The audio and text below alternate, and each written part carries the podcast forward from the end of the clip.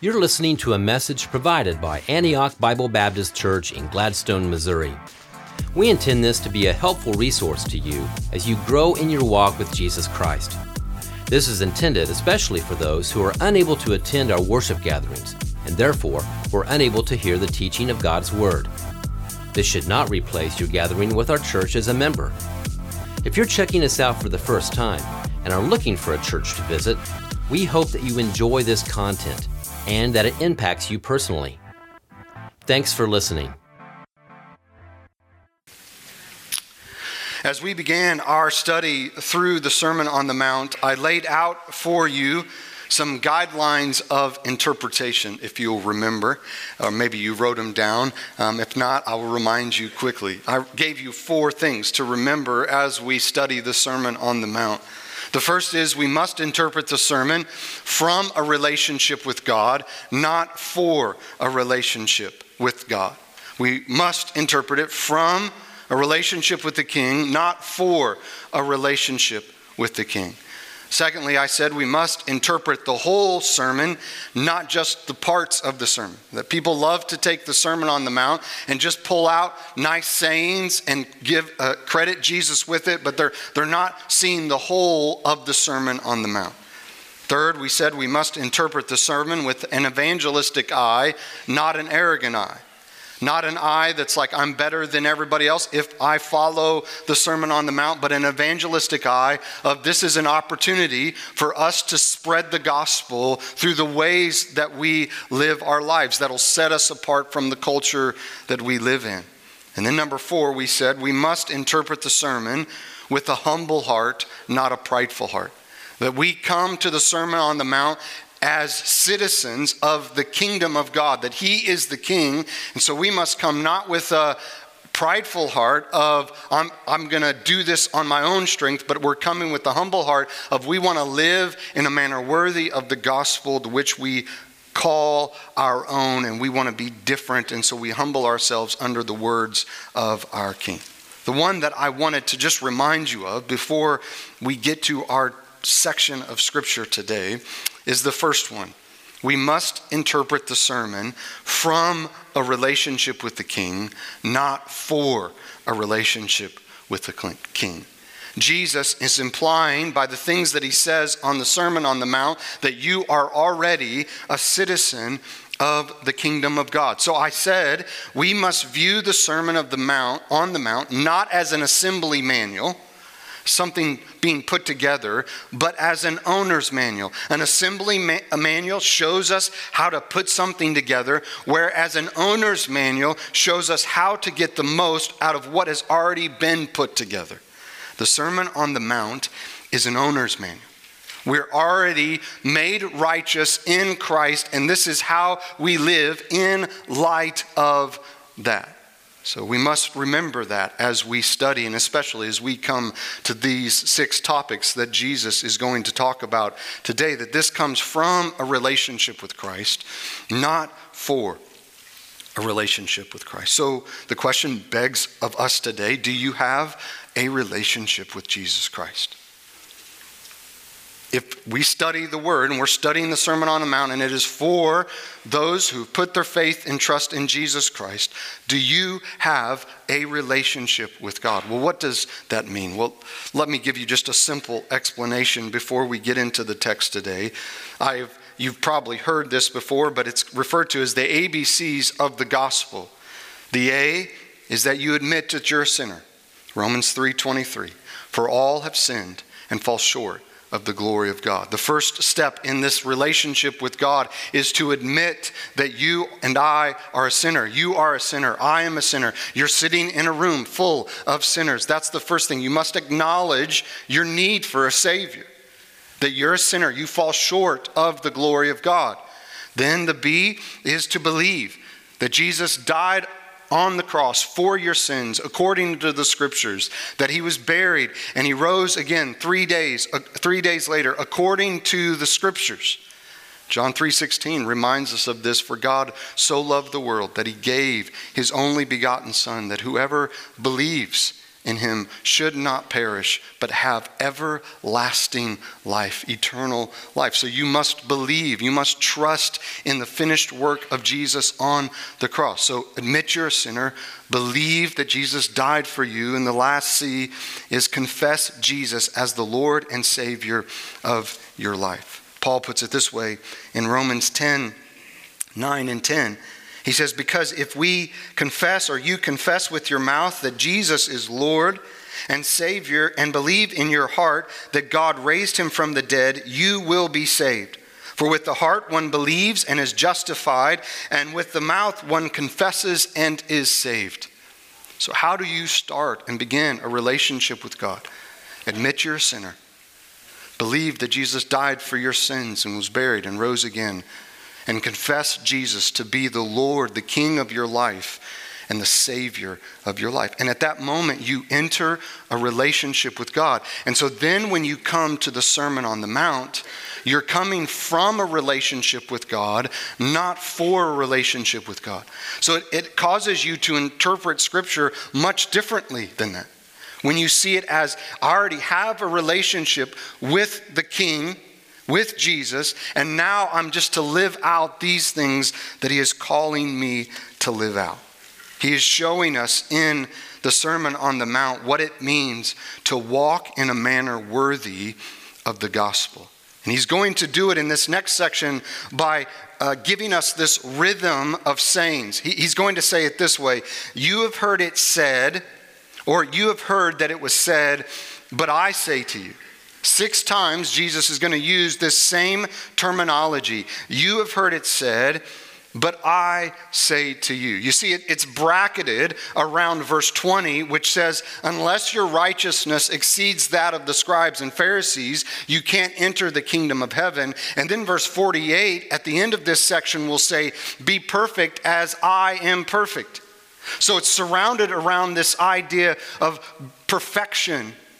And he's saying to them, this is what it means for you to live in a manner worthy of the gospel. So this relationship that you have with God, what does it look like for you to be perfect as your Father in heaven is perfect? Well, he's going to explain that to us through this rhythm of, you have heard that it was said, but I say to you. You see, the point of this section is that the scribes and the Pharisees that we found in verse 20 were misinterpreting Scripture. They were focusing on the actions, the outward, whereas Jesus and God were focusing on the heart, the inward. They had made following God an outward thing, not an inward deal. Whereas from the beginning, it has always been about the heart. And so Jesus comes to correct some misinterpretations that they had made about the Scriptures and say, no, this was the heart of God. This is what he was after with these things. It reminds me of a parenting story I heard recently about a young man, we'll just refer to him as Johnny, was picking on his younger siblings by taking their toys. And so he would go and take their toys and he would go and hide them in his room. He would do this over and over, and finally his siblings got fed up with it, so they went to mom and dad and they said to mom and dad, Johnny keeps taking our toys and hiding them in his room. So they called Johnny in and say, Johnny, stop touching your siblings' toys. Right? You have your own toys. You don't need those toys. Stop touching your siblings' toys. Well, a few days later, his siblings come back to his parents again and say, Mom and Dad, Johnny's taking our toys. So they call Johnny into the room and they say, Johnny, I thought we told you not to touch their toys. And Johnny looks at them and says, I'm not touching their toys. What's going on? So the parents begin to poke and prod a little bit. Like, what do you mean you're not? They said they found their toys in your room. So they go into Johnny's room and they begin to investigate, and they find a pair of tongs in Johnny's room. And what Johnny had done is he went to the kitchen, and no, he wasn't touching the toys. The tongs were actually touching the toys, but he was still taking the toys. Johnny illustrates for us what is going on in the text today. The scribes and Pharisees knew the law and the prophets and the commands of Scripture, and they were technically following them, but in reality, Their heart was breaking the commands of Scripture. They were focused on the action. No, we're not touching the toys. Whereas God was focused on their heart. So how Jesus lays this out for us is he gives us 6 antitheses found in Matthew chapter 5, verses 21 through verse 48. An antithesis is the direct opposite of someone, right? So these are the direct opposite of what you've heard, basically. You have heard it said from the scribes and the Pharisees that this is the interpretation of the Scriptures. But I say to you, it's the direct opposite. So here's the fun topics that we get to discuss over the next few weeks together. Anger, which is murder. Adultery, which we'll talk about lust. Divorce, the priority of marriage. Oaths, retaliation, vengeance. Jesus takes these 6 topics and says, you have heard it said, but I say to you. He's taking us to the heart of the law. He's taking us from the letter of the law to the spirit of the law. So would you please stand with me, and I'm going to read the first 3 that we're going to tackle together today in Matthew chapter 5, verses 21 through verse 32.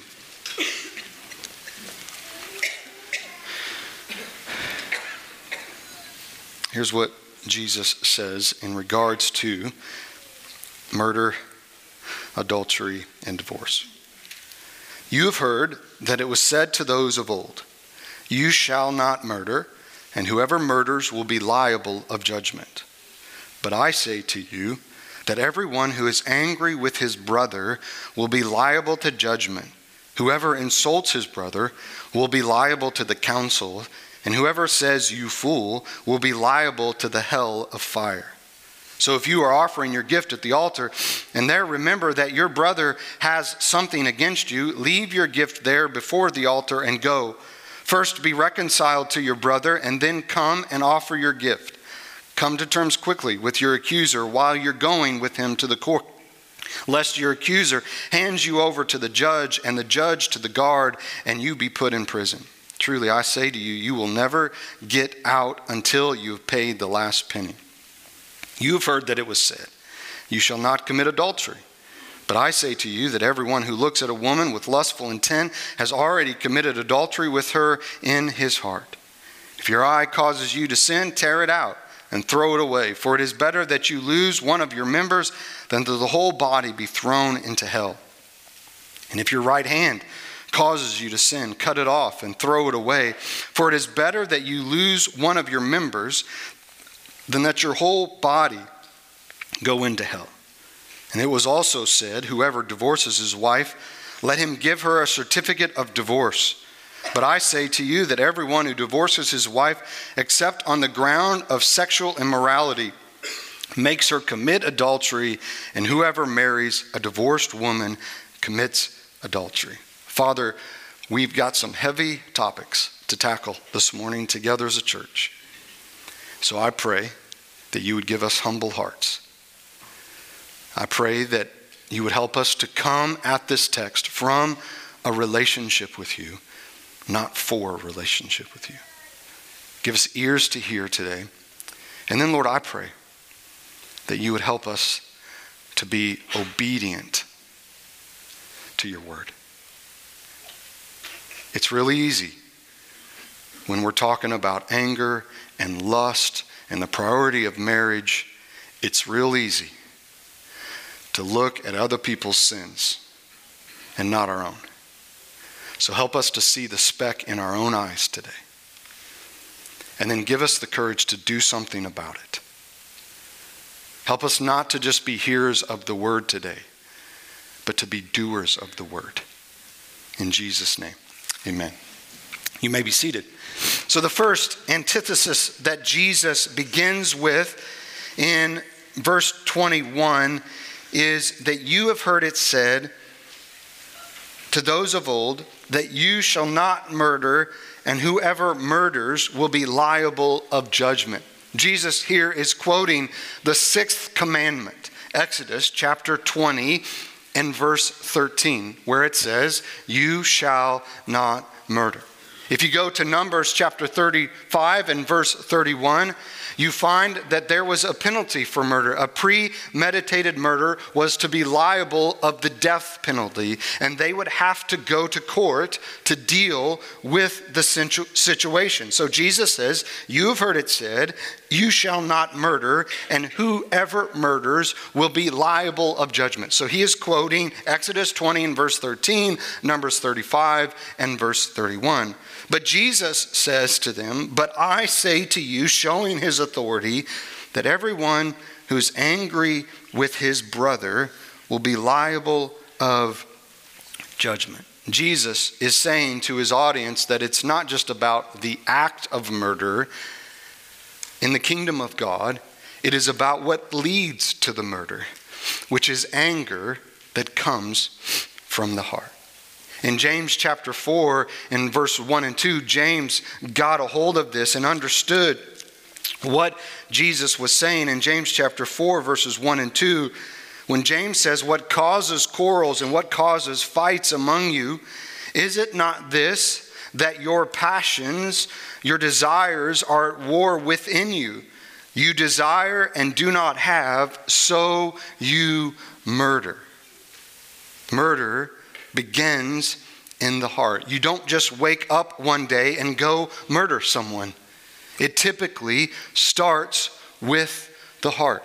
And so Jesus says, you may be able to raise your hand and say, yeah, I've never murdered anyone.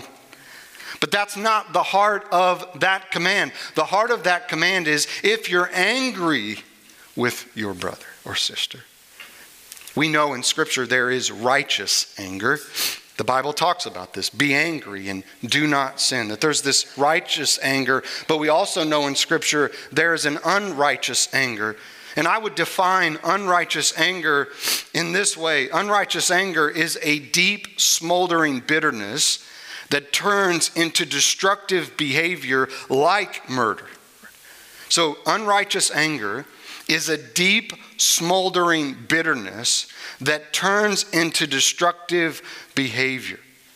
So it's a smoldering, a deep bitterness that we hold on to that eventually turns into murder. You see it here in the text because there's intensifying consequences, but it's also intensifying anger. Look at verse 22. But I say to you, everyone who is angry with his brother will be liable, he says, to judgment. He is saying everyone who is holding on to bitterness in their heart towards their brother and sister is going to go to local court just like a murderer. So he starts there. He's saying everyone who's holding on to bitterness in their heart will eventually go to court just like a murderer is liable of judgment. But then it begins to build. Whoever insults his brother will be liable to the council.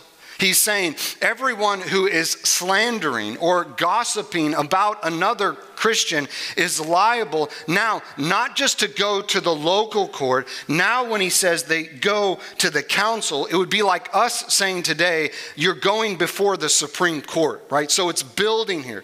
You start as this bitterness that's in your heart that leads you to need to go before the council. Then it moves to something even more where you begin to slander and gossip with your mouth. Now he says that's liable of going to the Supreme Court. And then he gets to the most intense when he says, whoever says you fool will be liable to the hell of fire. He says, everyone who curses a brother or sister in Christ is guilty enough to be thrown into hell. That's intense. What does he mean when he says, you fool? We don't typically say that to each other today, like you fool, right? But I think cursing is the right, probably, feel of the text.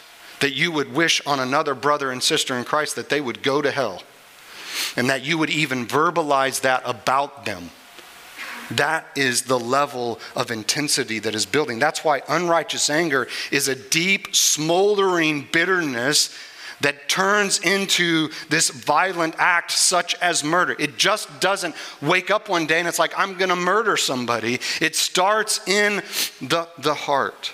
And Jesus says, whoever gets to the place where they are cursing their brother and sister in Christ, they are guilty enough to be thrown into hell. This is the first time that Jesus mentions hell. Jesus uses the term hell 11 times. And we know hell to be a place of end-time punishment for those who reject Jesus. In the context and the word that is used for hell, it referred to a city trash dump where they would take the trash and they would throw it, and there was a fire and a smoke and a stench that never ended in that place. It was constantly burning. People were constantly bringing their trash. It constantly stunk. And Jesus uses this word picture for us to see what it means to be separated from God forever. It is hell. Hell is a place of unquenchable fire and eternal punishment where God cast all those who reject him. That's found in Luke chapter 12 and verse 5. So Jesus raises the stakes when he says, if you brothers and sisters in Christ are willing to curse each other, you are liable of the hell, of fire of hell. Imagine the shock on his audience's face. Yes, murderers, they deserve hell. But not the brother or sister of Christ that's angry with each other. That's the least, right? The most important commandment is don't murder. The least is being angry with your brother and sister in Christ. And yet Jesus says they deserve hell. Jesus is awakening them from their sleep. They had been lulled into believing as long as they didn't murder someone, as long as when you read through the Ten Commandments, you could raise your hand and say, have you ever murdered? Nope, I got out of that one. They thought they were good. And yet Jesus is saying, it's not just about your outward obedience. It's not that you can raise your hand and say, I haven't murdered anyone. It's really about your heart. And if you hold on to bitterness that is leading towards anger to another brother and sister in Christ, you're liable of the same hell that the murderer that's rejected Jesus is liable of. In verse 23 through 26, Jesus illustrates his interpretation of the command by showing us the importance of dealing with anger and the urgency by which we should deal with it. Look at verse 23 through 24. So, if you are offering your gift at the altar, you've come to church, and there you remember that your brother has something against you, leave your gift there before the altar, go first to be reconciled to your brother, and then come offer your gift. He's saying if you have been wronged by a person, or you are wronged, or you are the person that is wronged, get it right before you worship God. Jesus is showing us the importance of dealing with anger in our hearts. If you have anger in your heart towards another brother or sister in Christ, based off the word of Jesus, I would encourage you to deal with it. That's what he's saying. Stop coming to church and singing the songs and taking communion and going through the motions while you harbor bitterness in your heart. Deal with it. Go to that person. If you feel like maybe you've wronged somebody, go to that person. There's no place in the church for this idea of holding bitterness against each other. We should deal with it, and that's what Jesus is saying. You shouldn't walk into the church and sit on one side of it because you don't want to talk to the person that's on the other side of it. You shouldn't come in one door of the church because you want to avoid a person who's coming in the other door of the church. And if that is the case for you, may you hear the words of Jesus today and respond to it and not say, well, I have never murdered anybody, so I'm good. No, God is after your heart, and he doesn't want the kind of bitterness and anger that leads to murder in your heart. He wants to dig that out of your heart. So I would encourage you to deal with it. And in the same way that I would encourage you to deal with the bitterness in your heart, I would encourage you to not to use that as an excuse to not come to worship. Because I think we live in a time where it's like, well, I've got some problem with some people at the church, and so I'm not going to come to church now and gather with God's people. And then what happens is years down the road, you're not in church at all, and you're not gathering with God's people because you've let bitterness build up in your heart. So go deal with it. If it's with me, if it's one of our pastors, go deal with this. Somebody sitting in the church, go and ask. Just deal with it. This is what he's done. We have to not let it grow in the heart and life of our church. Then look at verse 25 and verse 26. He says, come to terms quickly with your accuser while you're going with him to court, lest your accuser hand you over to the judge and the judge to the guard and you be put in prison. Truly I say you will never get out until you have paid the last penny. If you are the one, here's what he's saying. If you're the one who's caused the anger because of a decision that you have made that has led them, and this is serious, to take you to court, deal with it quickly. Confess it, repent of it, and deal with it so that you don't have to go to court.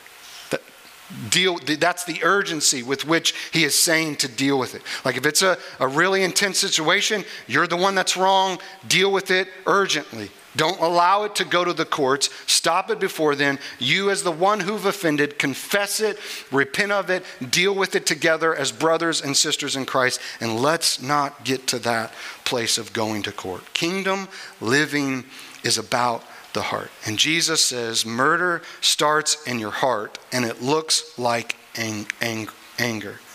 We are living in hypocrisy. If we say this, I am good with God, but I'm not good with my brother or sister in Christ. John would put it this way in 1 John chapter 4 and verse 20. If anyone says, I love God and hates his brother, he is a liar. For he who does not love his brother whom he has seen cannot love God whom he has not seen. Ouch. So listen, don't leave this church angry. If you've got something, don't leave angry. Let's talk about it. Right? Let's work through it together. It grieves my heart when people leave our church and we, through the grapevine, find out that they're angry. Don't do that. That's not good for your spiritual walk with Jesus. And I care more about the attendance of our church. I care about your heart. And I desire for you to be a people that walk in a manner worthy of the gospel. So if that's at Antioch, praise the Lord. If that's at Pleasant Valley, praise the Lord. If that's at Liberty Christian Fellowship, praise the Lord. If that's at Redeemer Fellowship, praise the Lord. If that's at Fellowship KC, praise the Lord. If that's at, name another church, Northland Baptist, praise the Lord. But I care about your heart, and going from one church to another church with an angry bitterness building in your heart, that's not good for the other church either. Right. And so let's be a people that model what Jesus has called and say, we just don't raise our hand and say, we're not a bunch of murderers here, but we hold on to bitterness in our heart. Let's be a people that deal with the bitterness that it is in our heart so it doesn't lead to murder, because God is all about the heart. Told you, these are fun. Number 2 gets even funner. Adultery. Verse 27, Jesus says, you have heard that it was said, you shall not commit adultery. Jesus is talking here about the 7th command, Exodus chapter 20 and verse 14, that says, you shall not commit adultery. He's like, you've heard that said. And adultery in Jesus' time was even liable of being punishable by death in Leviticus chapter 20 and verse 10, and Deuteronomy chapter 22 in verse 22. And so Jesus says, you've heard that it said, don't commit adultery. Adultery is when a married person has sexual relationships with anyone who is not his or her spouse. That's adultery. So he says, you have heard, don't commit adultery. But I say to you that everyone who looks at a woman with lustful intent has already committed adultery with her in his heart.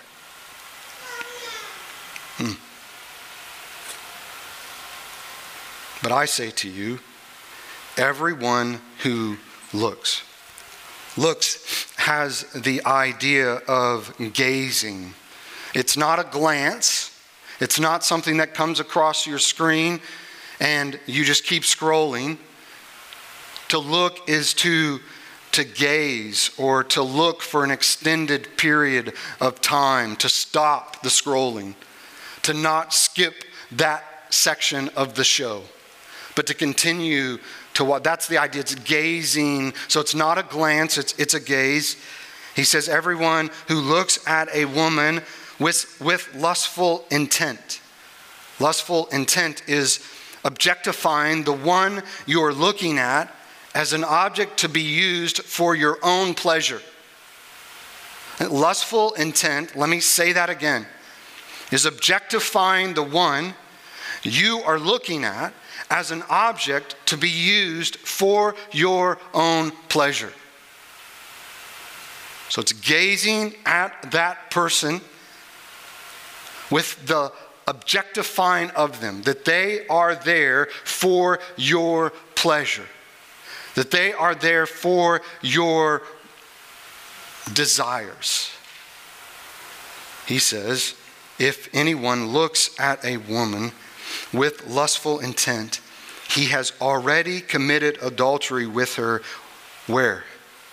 In his heart. Adultery is a heart issue. You don't wake up one day and say, you know what, I think today I'll sleep around on my spouse. It starts years before that. When you look, and men, I would speak specifically to you, but women, I'm not giving you an out to say that you don't struggle with lust in your own heart. If you read statistics and you read on lust, amongst women, it is rising at a rapid rate as well. It may not be in the same way that a man would lust or objectify a woman, but you are doing the same thing. So I say that with, yes, I'm going to go after the guys here for just a second, but I understand that we live in a culture where women are struggling with lust in their heart as well.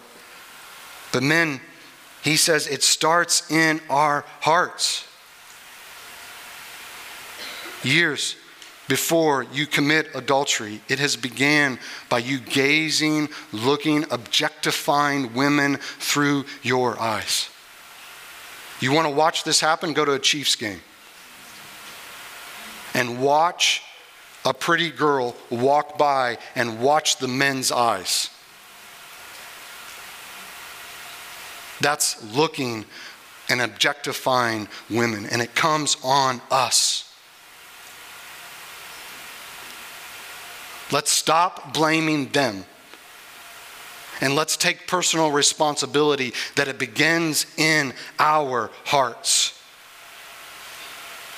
That we have, rather than seeing that woman as an image bearer of God, and if she is a sister of Christ, as a sister in Christ, instead we are objectifying them. We're seeing them as objects for our pleasure, and that is a wrong way to look at a woman. And Jesus says, if you've done that, you've already committed adultery in your heart.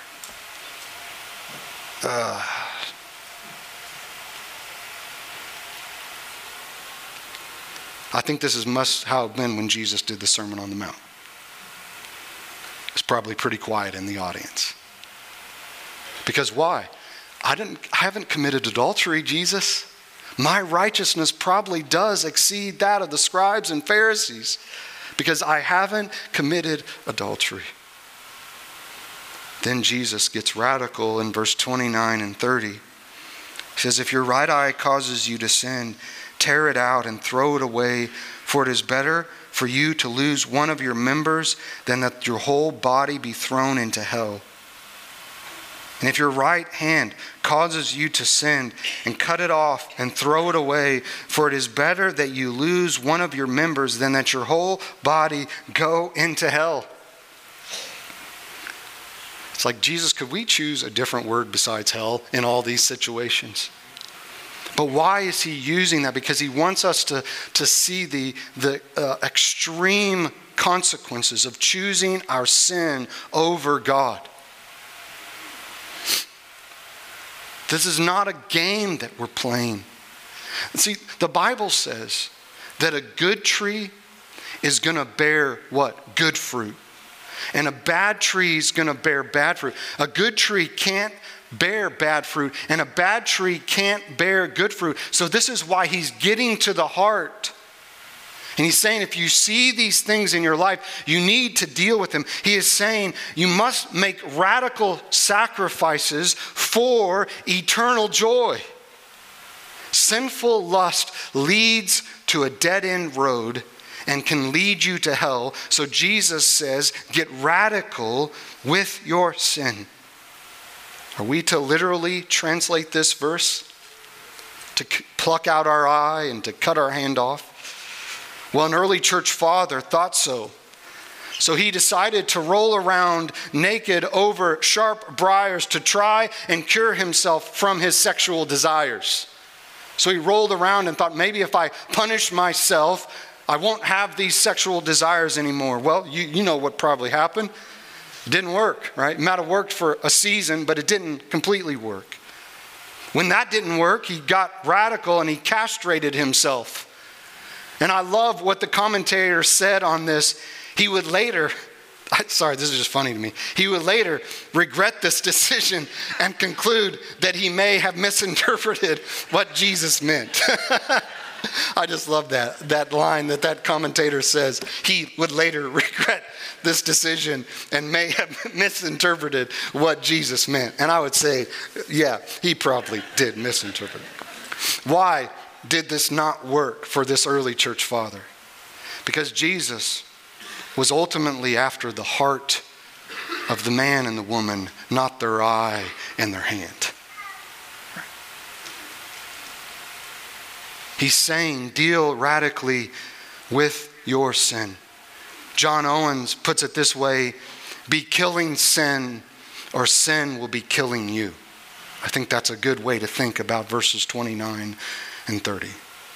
Be killing sin or sin will be killing you. When is the last time you got aggressive with sin in your life?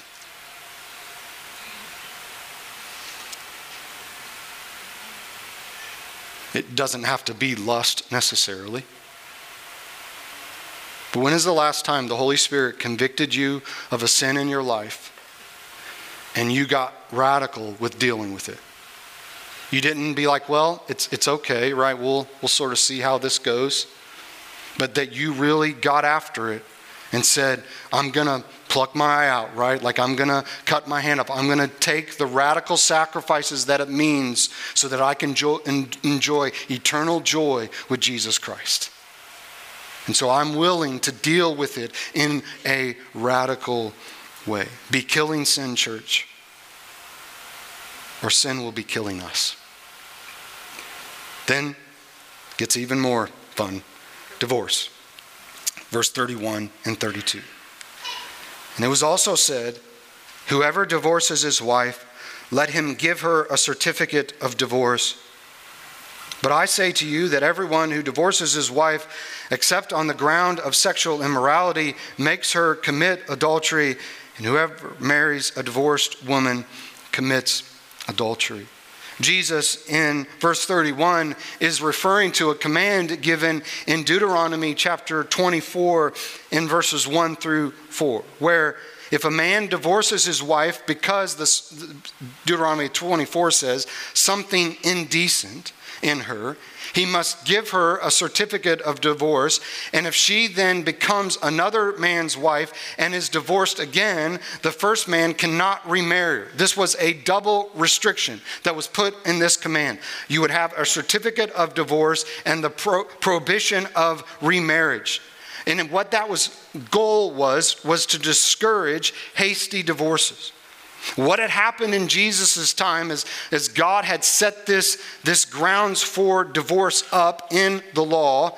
And you come to Jesus' time, and what had happened is they began to hand out these divorce certificates like candy. Like, it wasn't just about, as Jesus would say here, a ground for divorce is sexual immorality. It wasn't just about sexual immorality. It was like, did your wife burn the dinner last night? Get a certificate of divorce. Is she lazy? Get a certificate of divorce. And so they were scribes. They were handing out these certificates of divorce just like candy, right? And so Jesus says, you have heard it said, whoever divorces his wife, get a certificate. But I say to you, everyone who divorces his wife, except on the grounds of sexual immorality, makes her commit adultery. And we know what Jesus thinks about adultery. And whoever marries a divorced woman commits adultery. Jesus, I believe, is not actually talking to those who are divorced. He is talking to those who are married. And he is saying, stop contemplating in your heart how you can get out of your marriage and start cultivating the marriage you are in. Stop flirting with the other person and start pursuing your spouse. Stop looking for a way out and start pushing into the one that you are with. What Jesus is doing is he's holding up the original intent of marriage. The original intent of marriage found in Genesis chapter 2 and verse 24, and Jesus reiterates it in Matthew chapter 19, verses 3-6, is one man and one woman for life. That is God's plan for marriage. And in that moment, he is calling those who are sitting in the audience who are thinking, you know, well, I could get a divorce. My wife's lazy. I can get a divorce. My wife ticked me off last week. He's saying, no, no, no, no. That's not why I set up Deuteronomy chapter 24. I set it up to protect the wife from being thrown out on the street and having nothing so that she would be taken care of. And I've allowed, as he's going to say in Matthew 19, divorce because of the hardness of your hearts, that my original intent is that we would be true to one man and one woman for life. That is God's design for marriage. So what if you are hearing this today? Maybe for the first time, and you are in your second or third or fourth marriage. I think of what Jesus says to the woman caught in adultery, and I would say to the person in this room who's murdered someone, the person in this room who's committed adultery, I'm saying it to you as well in this room, go and sin no more. The goal is moving forward, prioritize the marriage that you were in. Honor the covenant you've made with the person you're with for the rest of your life. And if you find yourself in the middle of a divorce, I want you to know today that you are loved by God and you're loved by this church.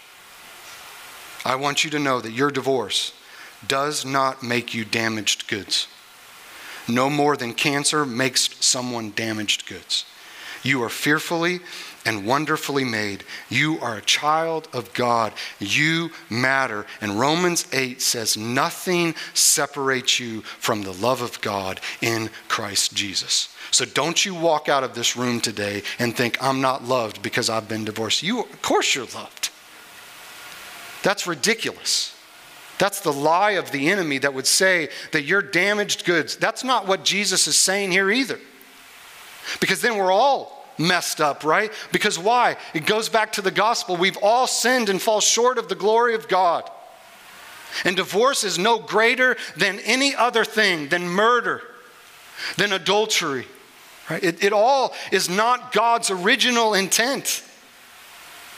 And so let's leave here today, and if we're married, let's prioritize our marriage.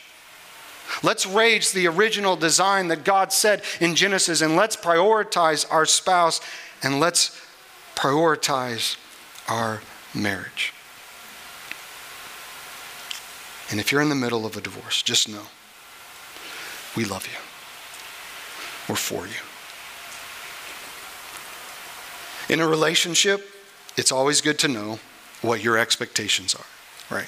When I do premarital counseling, and as pastors, we do premarital counseling through a book called Tying the Knot.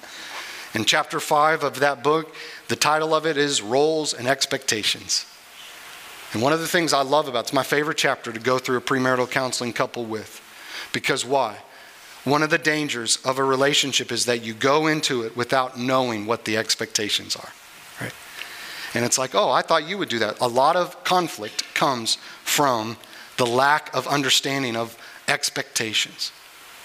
And the thing I love about what Jesus is doing for us here is he's making it clear what it means to walk in a manner worthy of the gospel of Jesus Christ. He's making his expectations clear. I don't want you just to be able to raise your hand and say, I didn't murder, I haven't committed adultery, I'm not divorced. He's wanting you to say, I'm guarding my heart against anger.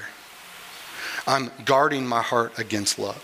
I'm prioritizing the marriage that I'm in. That's what he's after. He's after our hearts. Father, thank you for, man, what a heavy day. And I knew it was coming. And we prayed about it as pastors this week. Because you can't talk about these three things without upsetting somebody. But I pray that we've had our hearts upset a little bit today in a good way. In a way that would push us into our relationship with you. That would cause us to remember that this is not for a relationship with you. This is you being clear about what you're after, that you're not just after our outward obedience, you want our heart. So for the person struggling with bitterness in the room today, Lord, give them the grace to deal with that. Give them the courage to go to that person and tell them, you hurt my feelings. Or to go to a person and say, listen, when you did that, it really upset me. I pray for the person that struggles with lust. Help them to get radical with the sacrifices they need to make so that they can enjoy eternal joy with you. That the good fruit of the good heart would produce good fruit in their lives. Lord, guard our church. Guard the men and the women of our church from looking with lustful intents in their hearts toward the opposite sex. And Lord, I pray for the marriages in our church. Strengthen them. Help us to prioritize our marriages. I pray for the men in this room that they would be leaders of their homes and leaders of their marriage, that they would pursue their wives. That as Peter calls us, that we would live with our wives in an understanding way. Help us to not be lazy in our marriages, but to work hard at them. Not for our good, but for your glory. And if we do it for your glory, the thing I love about you, Lord, is you're so kind to do it for our good in return. In Jesus' name, amen. Thank you for listening. You're always welcome at Antioch. If you desire more information, please go to antiochbbc.org. That's antiochbbc.org. God's best to you.